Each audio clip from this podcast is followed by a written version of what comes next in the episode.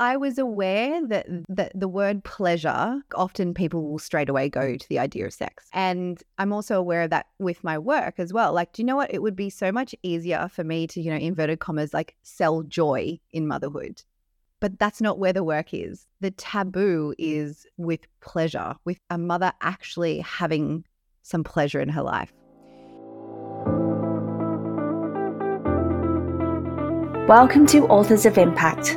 I'm your host, Jas Rawlinson, best-selling author, book coach, and all-round lover of impactful stories. Join with me as we go behind the memoir with some of the world's most influential authors, revealing the secrets and strategies that have helped each writer go from big idea to author of impact. I'll also share with you the techniques and tips that I use as a book coach and author that can help you better navigate the writing and publishing process for yourself. If you're ready to become an author of impact, this is the place for you.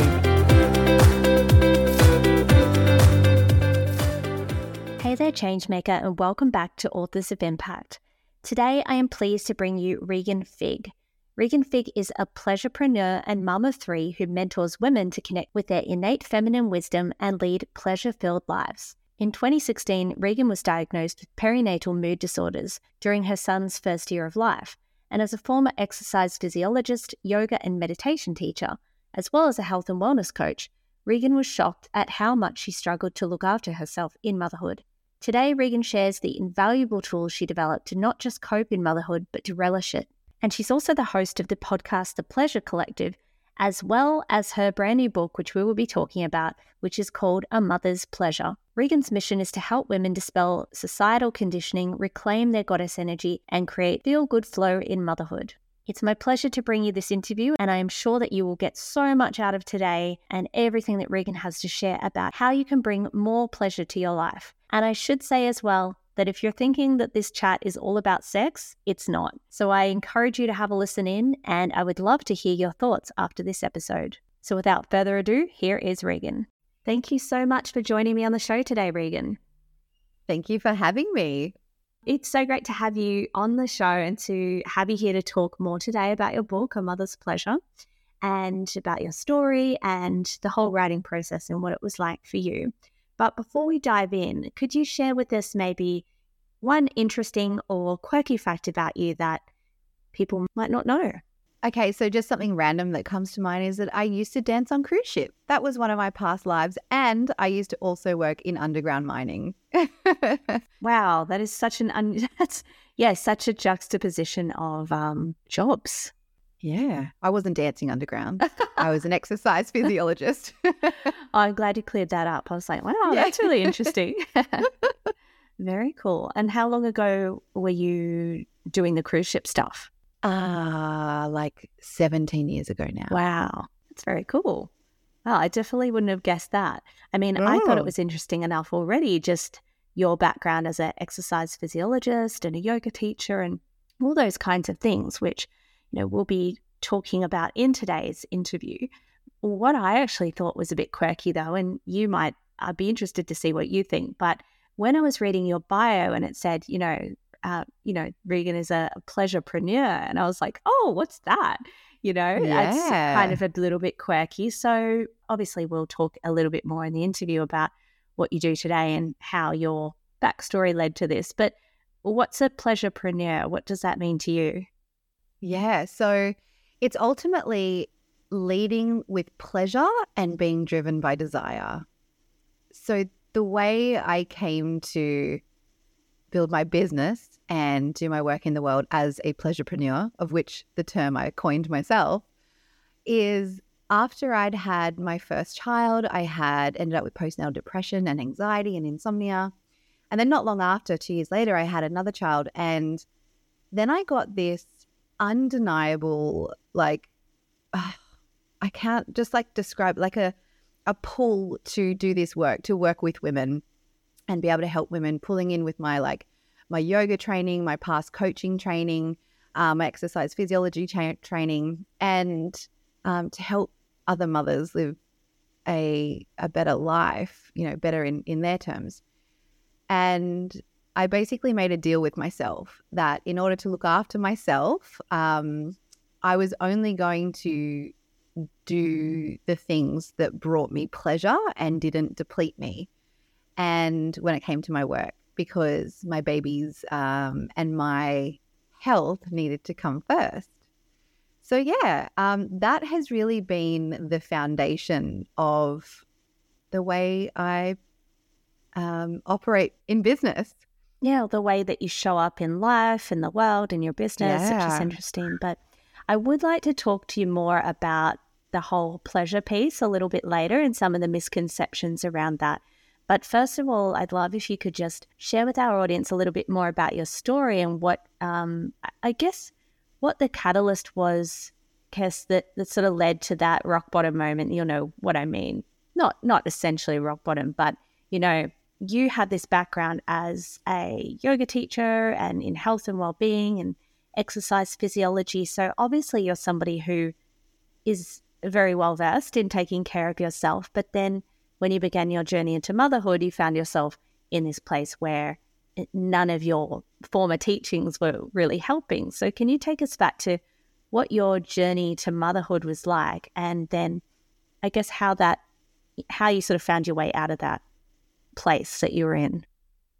Yeah, I love that question. So, thank you for asking that. So, basically, I was I stepped into motherhood, into pregnancy full of confidence and um, sureness. And then after I had my babe, he wasn't a great sleeper. I was up sometimes like, you know, six to 10 times a night, which went on for months. And then it got really intense around that four month sleep regression phase. And you know, along the way, I also found myself trying to lean on the things that had helped me before, the things that made me feel better, that made me feel good about myself, that were just kind of like almost maintenance activities for my physical, emotional, and mental health. Um, but they weren't super accessible or available to me when I had, you know, a beautiful little baby or I was like really exhausted. And yeah, around that four month mark, things started to dip down in terms of my mental health. And it wasn't until I was about probably eight months or so postpartum that I actually got the diagnosis of postnatal depression and anxiety. And I'd been struggling then with insomnia for months because after my baby eventually started to sleep a bit better, but my body had forgotten how. And so I kind of just went on this like deep dive of a journey to explore like how I could help myself to feel better um, I did all of the things. I threw myself into all of it, like reading, podcasts, therapy, group therapy, like chatting with other people, like anything and everything that I could, I threw myself into.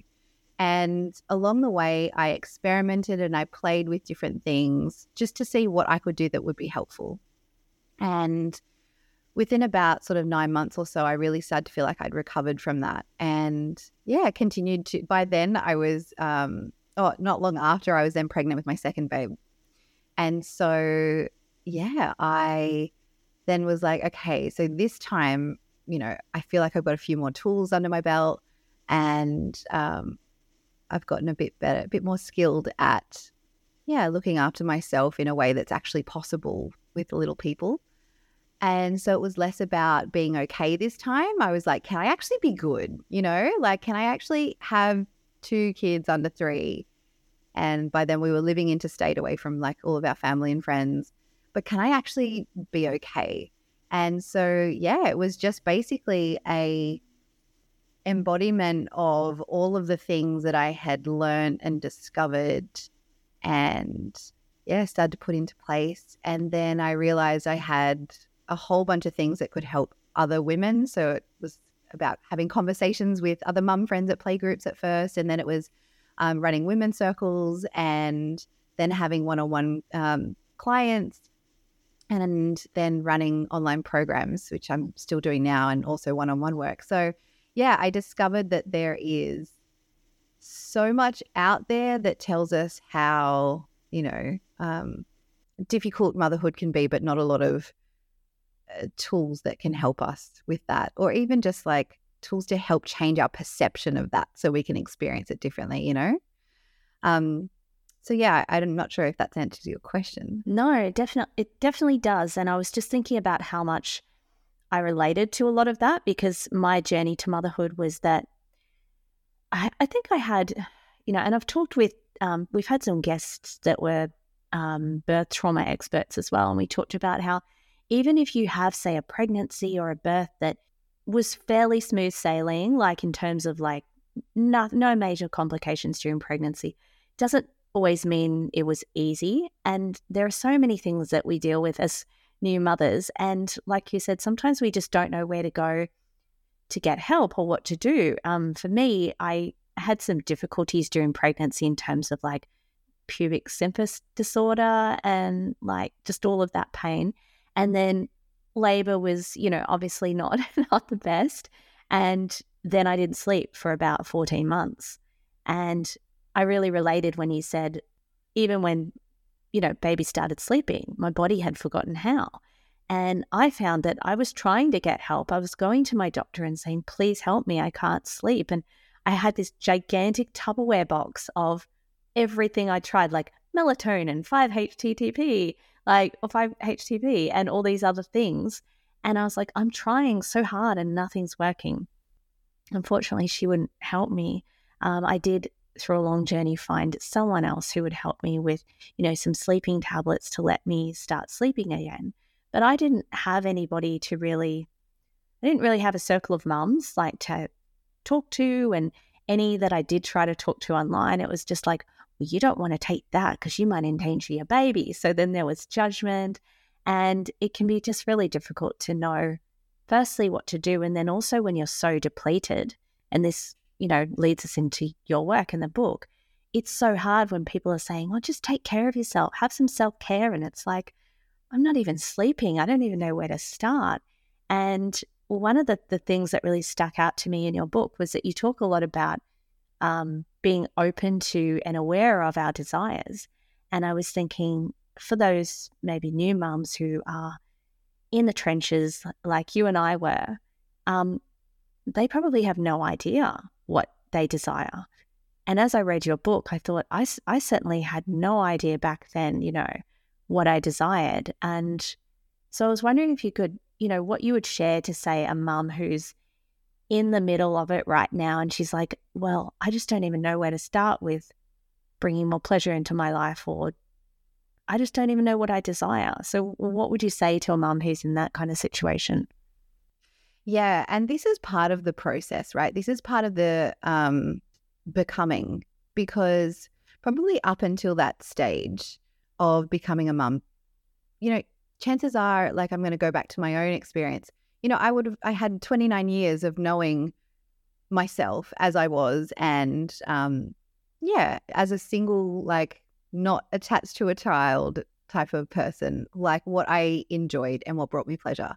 Um, and then when I became a mum, I became a whole new version of myself, a whole new person. And I had different, um, I had different sort of demands on me and different expectations of myself and a whole what I call Pandora's box full of beliefs and socializations and conditionings that I brought with me up until that stage of motherhood. And so I think the question for me wasn't about just like, well, where do I start with, you know, working out what it is that I do and don't, what it is that I do. What, let me start again.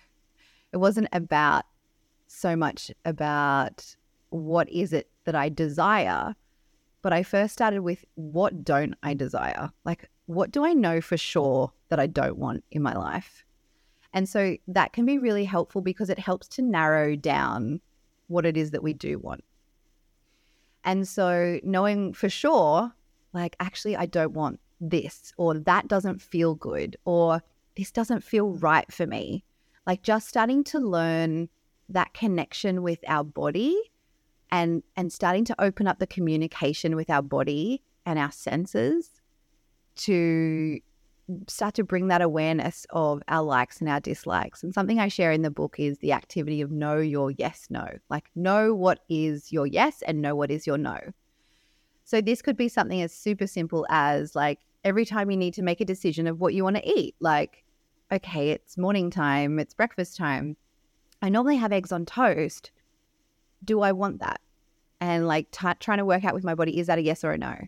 Um, it might be like, oh, actually, I feel it raisin toast today, which is super random. I hope there's some in the freezer, you know. Um, and so it's like a noticing of that communication with our body because we spend so much time in our heads, like from the neck up, especially, you know, when we've got little ones. And I think this is the idea, like this, this, um, there's this preconceived notion that, oh, like when you're a mother, you're very maternal and you are like in this feminine flow and it's all about like surrendering and just being with life. And actually, we'll know often it's actually very, you're in this masculine energy of like nap times and schedules and, um, you know, getting all of the things organized and ready and packing the snacks and finding the shoes and doing that. You know what I mean? And so we can be up in our heads a lot of the time. And that can carry over too from, you know, adult life of, you know, the glorification and celebration of being productive and achieving and, and doing all the things, you know. Um, so it was about for me and what I would invite those people to do who are just starting to explore like, well, what is it that I desire? Like, yeah, number one, noticing what what do you know for sure you don't desire? And then uh, inviting yourself to hear that from your body. Like, well, what is it that I desire? Is this a yes or is this a no? Is it eggs or is it raisin toast? Is it to actually go on that play date that you'd organized with a friend today or actually just kind of stay at home and snuggle your babe? You know, just noticing how you feel and allowing yourself to honor that because that's kind of the next piece you know yeah and that's so important too and I, I, really loved that you brought that up in the book because like you said, we spend 24 7 literally in our bodies, but often not not really in our bodies, not present, not aware. And all of us, you know, are guilty of that in varying degrees. But I think, yeah, just learning to connect with your body um, and work out like what do you actually feel like. And I was doing that this morning because usually, um, you know, earlier this year, I just made some changes in the way that I eat in terms of I wasn't actually even having breakfast. And I was doing that because I, I thought, um, you know, it's a bit of a different tangent, but I thought it was what I was meant to be doing in terms of like the 16 8 diet or all these different things. And I was ignoring that I was always hungry because I was just like, well, this is the way it's meant to be, apparently. And so I changed and started having breakfast. And so usually I don't, um, I don't drink tea or things like that anymore. But this morning I was like, just really feel like having a nice cup of chai. Like, I just really feel like having a tea while I talk with Regan. And that's actually what I feel like. And that's actually okay, you know? And that might sound a little bit unusual, maybe to listeners to go, oh, that's a random thing to think about. But I think you can apply this in so many different ways, even to some of the everyday things that we do that, you know, we don't even think about. And an example you gave in the book was and I really related to this, was so many mothers and women in general, we don't even stop to allow ourselves to go f- for a pee break when we need to. We're just so busy in work or with our kids or whatever it might be. We just go, no, no, no, I'm being productive right now, or I'm doing this thing and I'll take care of it's not even really conscious, I'll, I'll take care of myself later. It's just a no, I don't need to. Um, and I think that applies to so many areas of our life. It's like, no, I don't need this. I don't need that. Instead of actually asking, like, what do we desire? Um, so I was really glad you put that example in because I was like, that is so true. There's so many women I know as well that won't even stop to, you know, go for a bathroom break. Um, and this brought me, brings me to another part of your book that I wanted to talk about that we vaguely or just briefly touched on earlier, which was the concept of pleasure because some people might be listening and thinking, oh, this book, it's called A Mother's Pleasure. It must be all about sex, right? Uh-huh. And I was wondering if this is a question or kind of a misconception that you've had a lot with both your work and with the book. Have you had a lot of people sort of say, oh, this must be all about sex, or is it is it just about sex? Um, I was aware that that that the word pleasure like often people will straight away go mm. to the idea of sex. And I'm also aware of that with my work as well. Like, do you know what? It would be so much easier for me to, you know, inverted commas, like sell joy in motherhood. But that's not where the work is. You know, the the taboo is with pleasure, with mother, a mother actually having some pleasure in her life. And so It's an invitation to the woman who is opening to this kind of an experience. So that's where I uh, sit in terms of like the word pleasure. Like I wanted to have it there to make sure that it's almost like an activating kind of a opportunity. And also, yeah, it's not just about sex. And that's why I think there's hardly anything to do with sex in the actual book. And I think that's part of my work too, is in letting others know that pleasure is so much more than just sex. And in fact, most people might not even relate pleasure and sex together, you know? And so, yeah, it's definitely not about sex, just about sex. There is a little bit about sex in there, I think. And yeah, pleasure is all encompassing. Pleasure is like the sun on my skin. Pleasure is, you know, choosing to have that cup of tea this morning for you and enjoying it. Pleasure is in being in like a really connected conversation. Um, you know, pleasure is in swimming in the ocean on your own, diving under the water, you know?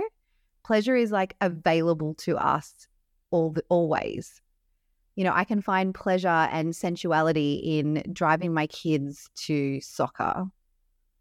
You know, um, what would you say to a mum? And you know, because I I know where you're going with this, but if there's a mum that's like, what on earth are you talking about? How do I find pleasure when I'm, you know, if we think back to the mum that uh, I guess the place you and I were when we were really struggling at the beginning of motherhood. If you think of maybe that kind of mum and she's like, how the hell am I supposed to find time for pleasure in yeah. while I'm dealing with a spewing baby and my baby's not sleeping and I just am so exhausted. I'd really love to hear like if you can give some examples of how you can bring pleasure into your life in little ways that don't yeah. actually take the amount of time that maybe a lot of people or a lot of women think that yeah. you need to be able to take. Yeah. Okay. So I think the first step there is exactly right. That question that you said, but with a different tone. Like, how am I how am I supposed to find more pleasure? Like asking yourself, how can I find more pleasure in this? Or how can I find some pleasure in this? I was really sick a few weeks ago. I was in bed for three days and I made it a little bit of an experiment to see if I could find any pleasure in that. I was like in serious pain for a good three days, couldn't get out of bed.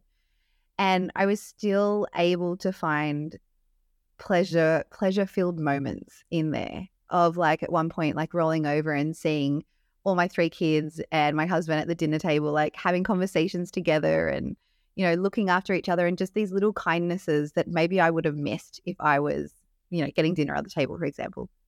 So there's that piece like actually asking the question of how can I find pleasure in this? Because what we focus on we find the evidence for right? And for me, in going back to, you know, the time when I was really struggling to find, you know, to even just be okay, let alone find pleasure, it was about acknowledging some of those beliefs that I'd had about like what a good mother is and deciding whether they were true or not. And then honoring what it was, those little tiny things that I felt like that day like these little tiny hints or whispers of like, go outside. Or, you know, it might even be just like, I don't have the energy to rock my baby to sleep today. I'm going to take him for a drive in the car. It's probably not how I think I should, I should, in inverted commas, be doing it. It's not how I'm supposed to do it. It's not how I feel is like, you know, um, it's almost like I wanted to have this 100% like perfect mothering scorecard, which is so random when I look back on it, but that's how I felt at the time. And so, yeah, doing those little things that would at first perhaps even alleviate some suffering and then notice that made me feel good. So even now, sometimes it's like, you know, my kids, they're, you know, one's just turned seven and we've got four and a two year old. And sometimes if I pick them up from somewhere and we're in the car, we might just go for a longer drive because I know they're all strapped in. I can do some low intensive parenting. We can go for a nice drive up the bush. You know, it's a chance to listen to some music and maybe have a conversation. And I don't have to meet any of their needs at that time. Um, some other little things, I would always get out and go for a walk if I could. Um, you know, once baby had gotten off the boob, sometimes I'd pop him in a carrier. Um, but I found for me, like being out in nature is super helpful. That could just be getting my bare feet on the ground, on the grass in my backyard. Um, that could even just be like instead of hanging out the washing, like laying down on the ground and looking up at the clouds for a few minutes first. Um, it could be like going for a walk on the beach. So being in nature, I found super helpful. And like now, I mean, you can pop your baby in a carrier or in the pram, you know, um, finding things that would work. And obviously, if they don't like the carrier or the pram, you'll find something else. But I think that's part of it too, like having it be an experiment. Yeah, I, I really love that because you're right. A lot of a lot of women, a lot of mothers have these ideas that pleasure has to be this really big thing and maybe it needs to take a lot of time. So I like that you gave some examples of things that you can do in your own backyard, you know. And I was actually thinking about about this yesterday because I was actually lying in the backyard reading your book and I realized that it was the first time in I don't even know how long that I had lay in my own backyard in the sun. Um, I do try and take one day a week where I will go to the beach and go for a walk, but most of the time when I'm at home, I'm just inside working, or I might go out in the afternoon if I'm playing soccer with my son, but I don't really go outside and do anything pleasurable. And I was thinking, um, our son was watching TV yesterday because it was a weekend. And I was like, yep, I'm happy for him to do that. And I'm just going to lay here in the sun and not feel guilty that he's watching a whole heap of Pokemon today because it's nice to just have these little moments of pleasure um, in really small ways, you know, literally lying in the backyard, uh, in the sun, reading a book, and just resting, which is something that I don't really do very much of. And so I think it is really helpful for mothers to understand that you can look for pleasure in really small ways, whether it's drinking out of your favorite mug. And, you know, these are some of the things I started to do in the last few years as well. Just, and it doesn't have to be fancy or expensive. I literally went to Kmart and got a couple of these really beautiful blue ceramic mugs. I think they were $4 mm. each, but they look really beautiful. And I like drinking out of them. Um, and it made it just a little bit more pleasurable in the morning to make a cup of tea or something like that. Or the same with just getting, you know, a nice bowl and having my meals in that each day. Again, it wasn't something super expensive. And I heard this actually shared as well by Denise Duffield Thomas, who I know you're familiar with because you mentioned her in your book. I think, um, you know, for those who are listening that don't know who she is, you know, she has a multi million dollar business. So obviously she can have a lot of pl- pleasure and luxury in her life. But she shared that one of her favorite mugs to drink out of is, yeah, I think like a $4 Kmart mug. It's blue, it matches her branding, and it makes her happy. Yeah. And I think it's just helpful to know that we can look for pleasure in these little everyday moments, whether it's maybe if you've got a deck, sitting on the deck listening to the birds, or going for a walk, or like you said, um, putting the kids in the car and going driving while they're asleep so that you just don't have to actually talk to them or take care of anyone for a little while. You can listen to whatever music you want and have some time for yourself. So I think it's really helpful um, having those real life tips. Um, now, I did want to talk to you as well about the process of writing A Mother's Pleasure, because obviously um, on Authors of Impact, we love to dive into the process behind the book or behind the memoir. So, when did you get the idea to start writing it? And what was it like? You know, did you find that you were really overwhelmed in the beginning because you didn't know where to start? What was it like for you as a first time author? Yeah, okay. So, um, well, first of all, I never thought I would have a book. Like, it's not ever been like a goal of mine to write a book in that sense. Um, it's almost like I'm learning why it needed to be be a book after the fact.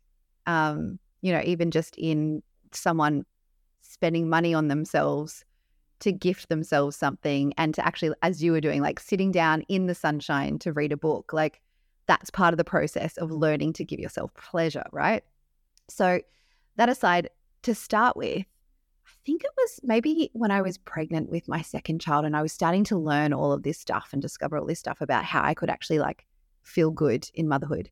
Um, I have also have a bit of a past in like finding pleasure. I think one of my favorite books is um it's uh it's what is it? I'm gonna see if I've got it here. It's called An Almanac for the Heart, and it's about pleasure. And it's Nikki Nikki Gamel. And so it was like one of my very first books I bought myself as like I think a teenager. And so I've always had this connection with pleasure. And so yeah, after I was I think then pregnant with my second, I got this idea about, you know, talking more about pleasure in motherhood.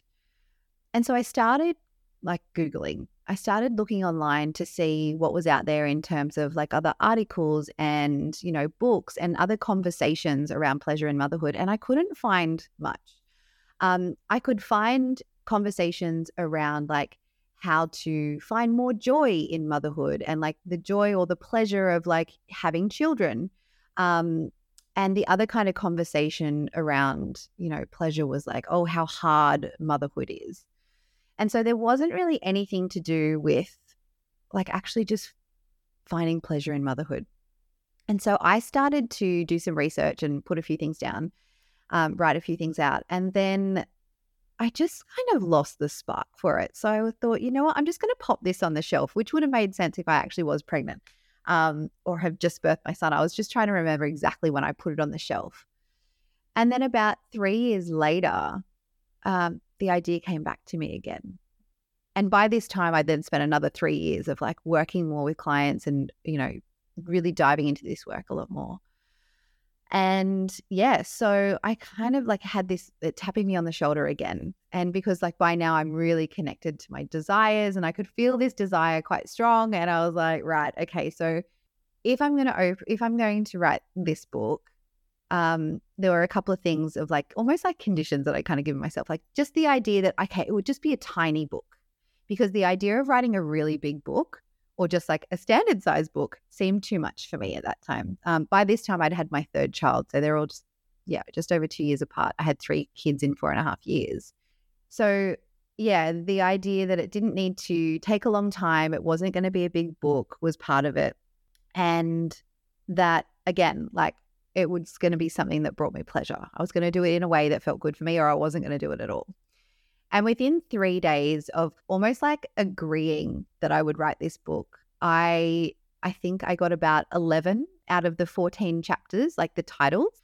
And I just started writing them down. I didn't know what order, order they were. I just was writing down these chapter titles.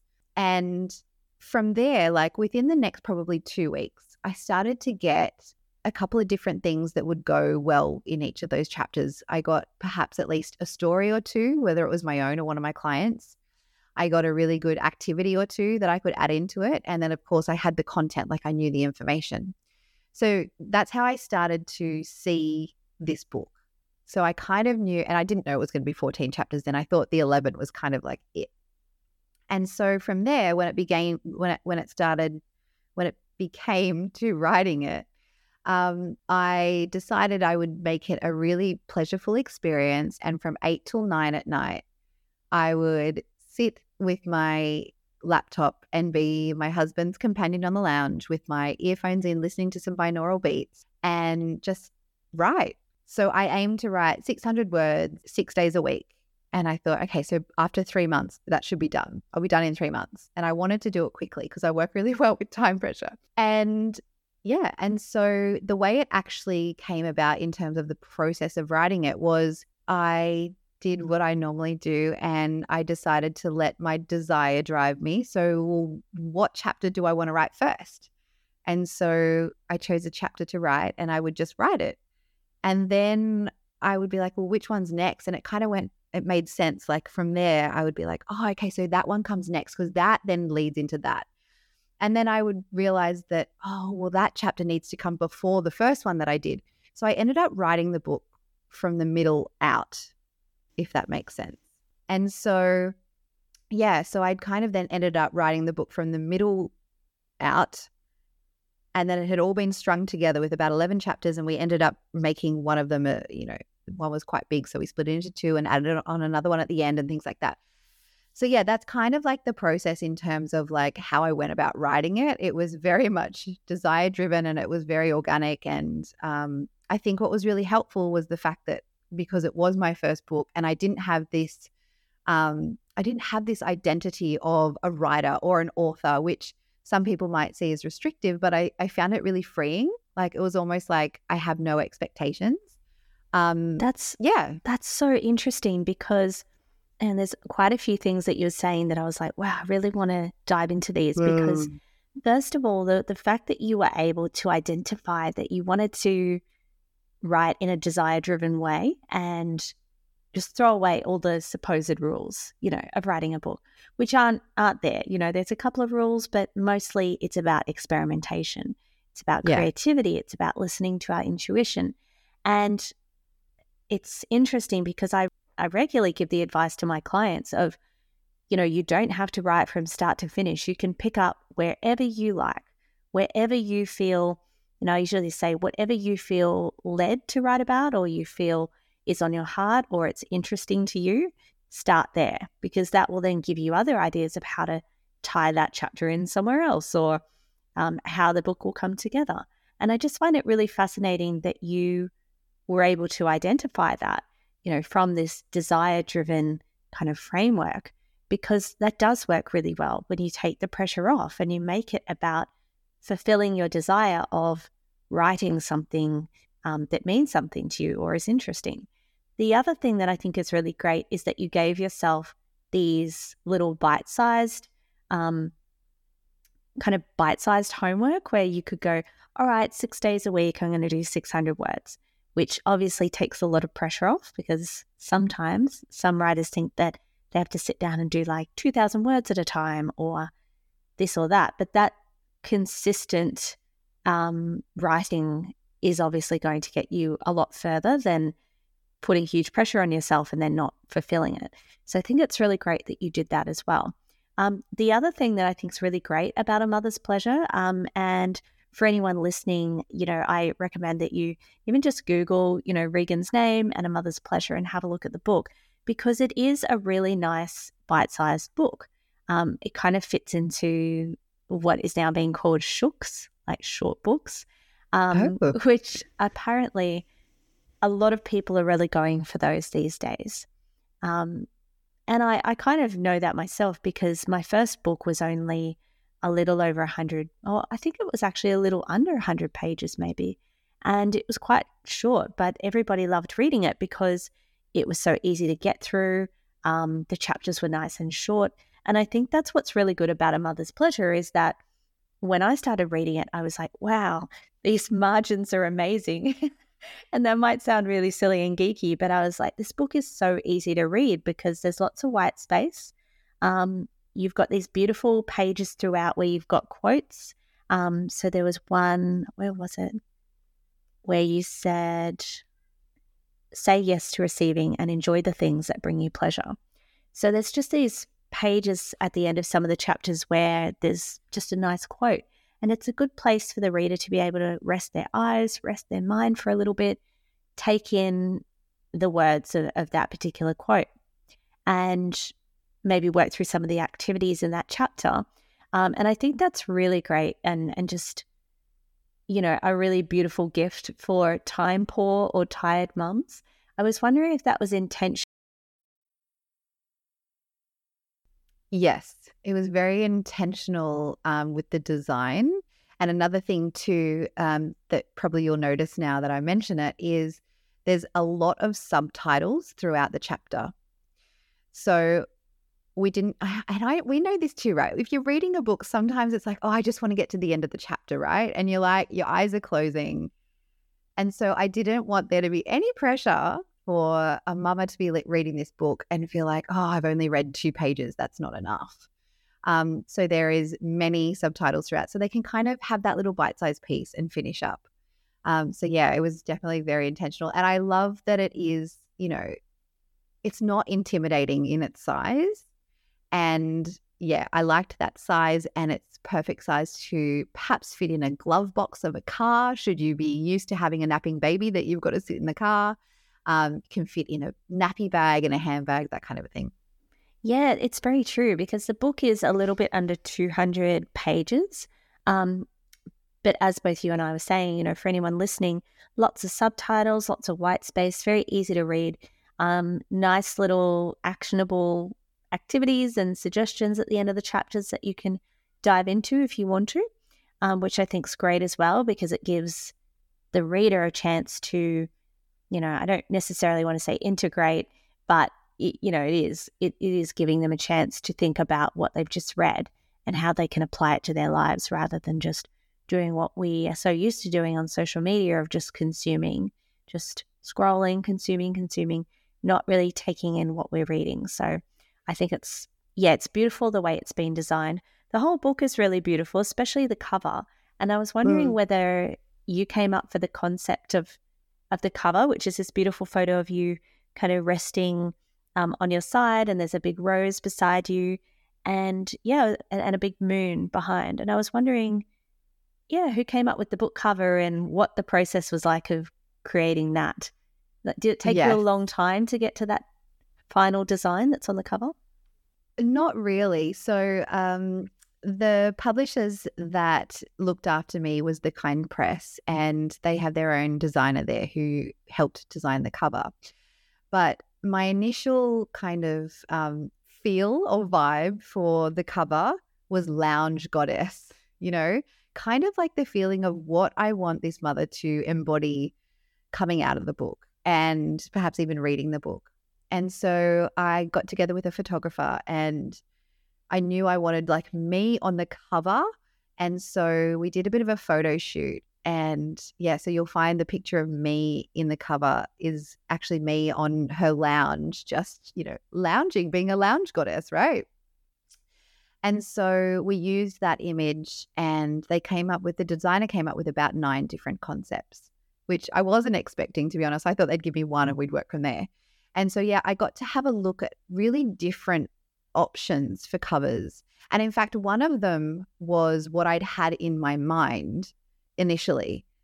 But then when I kind of sat with it for a little bit, I realized that actually that kind of a cover looked more like almost like an outdated romance novel. So I did like it, but I didn't think it would do it justice. And you know yourself, when you get to the end of a book and it's you've been through all the edits and it's finally complete. Yes. The last thing you want to do is go ahead with something that doesn't really properly represent the book or align with the book. And and I think it's completely, uh, I love that you've shared that, you know, there was a concept in there that wasn't, didn't feel right. Because I think for some new authors, they might think that you just, yeah, you get one idea of the cover and you just run with that. Mm. But in my experience and lots of others, it takes, usually takes a long time and a lot of back and forth to get to what you really want. Um, but yeah, that that other cover that you had, that was what did it look like? The one that you felt looked a bit too romancy. It was all very kind of dark and like imagine like the you know a window with a little bit of light coming through like a sheer curtain and me on a lounge. Yes, okay. And this kind of in like the font was this kind of like old school yeah romance novel font. I don't know. And that was it. And I was like, "Oh, I realized that, you know, sometimes when we start a project or you know, start writing a book, you know, we do have these kind of ideas. And that's really great because that helps us to start or it helps us to get to that first step. Um, but sometimes it changes towards the end. And so, yeah, when I was presented with that cover, it's pretty much exactly the same as one of the concepts, like the draft concept. Um, I loved the roses in it because of like what the rose represents. Um, and I loved like the the road as well because this is quite a book of you know a journey that we go on. I loved the colors. The moon made it seem quite like mystic and. Mm. Um, it does have yeah. a very mystic vibe to it. Like I really, yeah, I really loved it. I was looking at it when I got it, and I was like, it also feels so beautiful because it's got this matte kind of mm. cover. And I've actually been regretting that I didn't go with a matte. I think just because when I started my author journey, everyone was doing the glossy covers, and that was what I was told to go with. So I went with it. And then I just sort of thought, oh, that's the way it is. And lately I've been feeling all these beautiful matte covers that just are so smooth. And I'm actually thinking about, yeah, changing, just just reprinting mine in a matte and seeing what it looks like. It's also great when you want to, another kind of nerdy thing, but if you're getting photos with your book, it also then doesn't ah, get that ah. glossy yes. reflection where you've got to yeah. hold it in a certain direction so the light's not bouncing off it. But yeah, the cover is gorgeous. I was really impressed. And I think this is, you know, I think this is great as well for those who maybe still have some reservations around self or assisted publishing where they think, I'm going to get like a subpar kind of sub quality product. It's not going to be that good. Obviously, you do have to do a lot of work to find someone who's very good at what they do. But books like A Mother's Pleasure really show that you can have this traditional paperback worthy, um, you know, celebrity worthy cover on the front of your book that's just, you know, beautiful. And nobody would even know from looking at it whether it's um, like who it was published by. So you could see this book in, you know, any bookshop and it would fit right in. So looks really beautiful. And um, it sounds like you had a really good experience with the publishing house that you worked with. Did you go to a lot of different publishers before this one? And did you have any challenges along the way? Yeah, no, look, I, I'd only ever intended on self publishing to begin with. And then once I'd completed it, I was like, you know what? This book deserves like a professional editor to see it. You know, I'm I'm not there yet, you know? Um, but actually going through that editing process with a professional editor has made my writing better. And so it started out with just, I was like, right, I'm just going to get someone to professionally edit it, help me with that, you know, um, and then I'll self publish from there. And then the editor that I found who I wanted to work with, um, she then couldn't take on my project because she ended up having to have um, some surgeries and things like that. And so she suggested um, this independent publishing house because they can sometimes do, you know, just the editing process or what have you. And then I got talking with them and I realized I felt for myself at that time because by then I think my daughter was one. So I had a one, three, and five year old. And I was kind of like, you know what? I kind of want to just trust this desire to hand it all over and do the whole process. And so, yeah, they basically, I had a discussion with them. I sent them the manuscript and they said it, you know, fit perfectly with, you know, a lot of their authors and their books, their titles. So, yeah, they really, they invited me to um, work with them.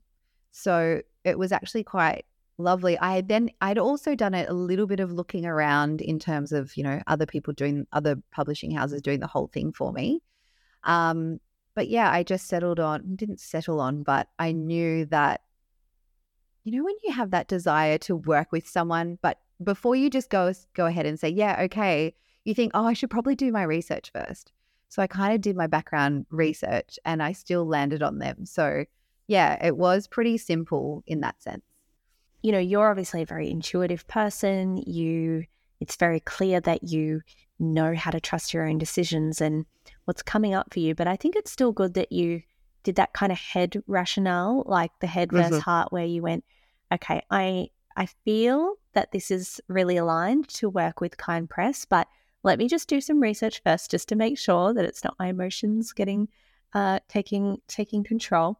Um, but it is really good to make sure that you're working with someone who feels aligned, that obviously they're professional, they have good reviews, and having a look at some of the other titles that they've published as well. And obviously, as you said, you could see that your book fit in really well within their um, their collection of, of books and titles. So I think it's really good that you did that.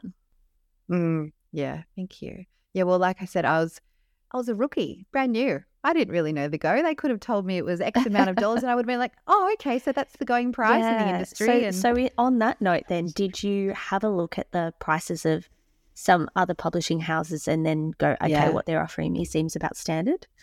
Yeah, exactly. Yeah, yeah. and actually, um, when I was looking at, for example, the original editor that I was going to use, um, you know, her pricing was actually a lot higher than, um, you know, the publishing house. So I was like, oh, okay. So yeah, that's interesting too. So, and are mm. you, and obviously we can cut this out if you don't want to share, but are you sure. comfortable sharing just a ballpark figure of how much the editing was, like just to give people an idea? Yeah, sure. So the original editor that I'd contacted, um, I got a quote back for four and a half thousand dollars, just under. Wow, for quite a short book too. Yeah, That is quite yeah, that is quite high. Yeah. Yeah. So, um, And obviously everybody, you know, everyone sets their own prices and that's fine for them to do that. But I just I feel like it's really helpful for other writers to know what some of those pricing guidelines are because yeah, I've had people in the past come to me and say they were quoted like twenty thousand dollars to publish, like maybe just edit and publish the book, and that didn't include printing. Um, it didn't include ghost. I was like, is that including like some ghostwriting? And they're like, no, it's just like putting the book together and printing it, like to be to be printed. And I was like, that that is ridiculous, you know.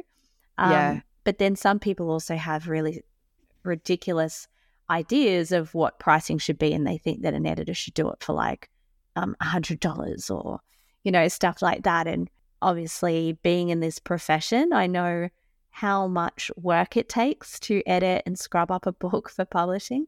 So Yeah. that kind of guideline of, um, you know, I usually say to people, depends on the size of the book, but you know, for my book, it was you know in the two to somewhere in the two to three thousand dollar range, but that was for a book that was almost a hundred thousand words, whereas your book is is quite a bit smaller, so I wouldn't expect that you should need to be paying that much. So it's really helpful just to hear authors share a little bit about what some of the quotes were that they had and all those sorts of things. Yeah, and so mine is 36,000 words. And uh, when I got back some other quotes and um, the quote from the qui- the kind press, the kind, The quiet kind press. the kind press, um, yeah, it was like less than half of that Yeah. original quote. And they were so professional. And I really actually, I think, you know, so it's so easy to consider like the cost or what you're paying and also neglect to consider what you actually get out of it. I would Yeah, happily pay that money again to go through that editing process and see like I like I said I learned so much from that process like see the actual like structural editing and then the line editing and then you know realizing that actually I'm making no sense at all here or like why am I taking a whole page to write something that could be written in a So with- paragraph like so with your editing, when you talk just there about the line editing and the structural editing, um, a lot of people might have a concept of that. But with your edits, did you get like how many rounds of editing did you get? And then was it just that they like crossed out some words here and there that were repetitive and gave you a list of feedback, or was it a lot more detailed than that? it was detailed um but not pedantic if that makes sense um so the first i think there was kind of like three major rounds like the first one was like the structural edit so starting strong finishing strong making sure it flowed well um making sure that you know me stringing these chapters together actually worked um, nicely and thankfully we didn't have to make any major changes there. Um, but that looked like, you know, as I was saying, you know, when I had maybe written, you know, a whole page or half a page that could be, you know, surmised into a paragraph, it was comments like, can you make this, you know, more clear? Or, you know, this part doesn't make sense, or, you know, those kind of comments. Um, plus, then sometimes there would be, you know, comments of like, could we make this paragraph say this instead? What do you think? Um, which I loved because again, it was like, you know, when you get to see like, oh, A or B, and it's like, oh, actually, that is much better. So therefore, it's like, I understand how I can write something like that better next time. Then the next part, I believe, was like the line edit. So that's basically looking at making sure all the lines in the paragraph and everything like flow smoothly and, you know, words are where they're supposed to be and it makes sense. Um, and then the last round was that kind of proofreading um, round. And so whilst there were three kind of main editing kind of rounds, there was some back and forwards in there as well. So that and and I mm. really liked this part too because it helped me become more confident in my work in what I was sharing in my book. You know, when they'd said like I don't think this needs to be in there, I was like no no this stays, you know? Uh, and there were other pieces there where they were like, this doesn't make sense. And I'm like, that's so good because it makes sense to me. But if it doesn't make sense to you, it's probably not going to make sense to other people who are maybe just coming into this work. Yeah, and we're too close to our work to be able to see that a lot of the time. I had that too, where um, my editor, you know, made a note about something in particular. And she's like, I think I can see what you're saying here, but just the way that it's the sentence is structured, it kind of sounds like I think I was talking about um, I'd been photographing a band in the rain and I can't remember what I, I must have described the band in the first part of the sentence and then I was saying about the rain falling and I was saying that the rain was like these big juicy vol, um, voluminous uh, droplets of rain. However I'd written it she was like it kind of sounds like maybe you're saying the band member like was fat and juicy.